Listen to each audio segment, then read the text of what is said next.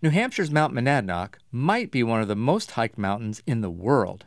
And with over 125,000 people climbing it every year, that's a lot of wear and tear on the trails. The name Monadnock originally comes from the Abenaki word for mountain that stands alone. But while the mountain stands alone, it also stands as a symbol of the community, bringing people together to make the mountain even more welcoming and accessible.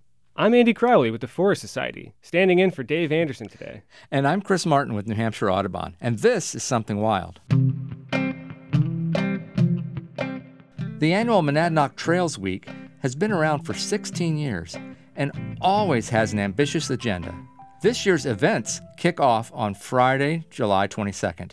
But hey, don't these trails actually get taken care of by like professionals?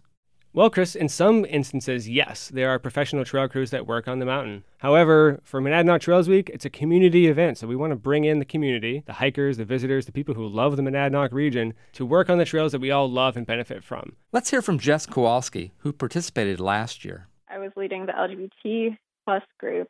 I think that was the most fun part, just like getting to see people feel safe and comfortable enough to like be vulnerable and grow as a group and just like go out of comfort zones and learn skills that they may not otherwise feel safe to learn in other settings. Sounds like the event's goals include making New Hampshire's outdoors more welcoming and intentionally broadening the diversity of outdoor users.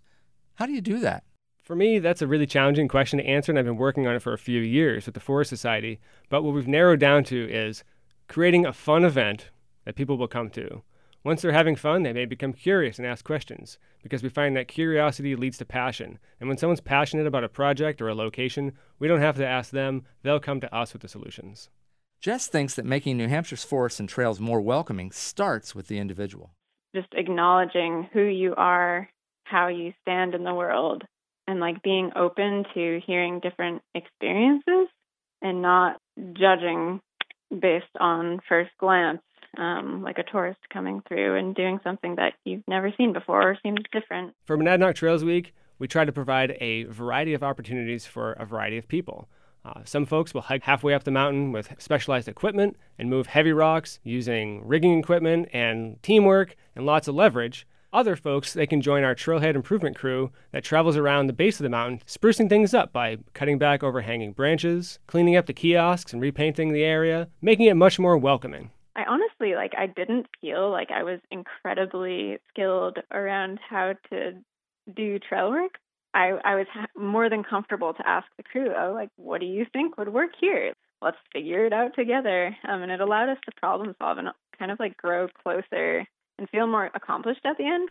For this year at Trails Week, we are offering more than just rock breaking uh, volunteer opportunities. Matt Skasha of the Forest Society is leading a history hike, which follows the path that Henry David Thoreau used to hike. On Saturday night, we're hosting Earl B. Hunter Jr. of the group Black Folks Camp Too on building unity in the outdoors. How do volunteers get involved in trail maintenance efforts? You can head over to forestsociety.org we have a Monadnock Trails Week page that has a volunteer sign up and information about all the events we have going on day and night for the five days between July 22nd and July 26th. Andy, we'll see you out on Monadnock starting July 22nd. Thanks for filling in for my usual partner, Dave Anderson. Thanks, Chris. Those are big shoes to fill, but I'm always happy to come out and talk about trails. For Something Wild, I'm Chris Martin. And I'm Andy Crowley. Dave will be back next time. Something Wild is a partnership with New Hampshire Audubon, the Forest Society, and NHPR, and is produced by the team at Outside In.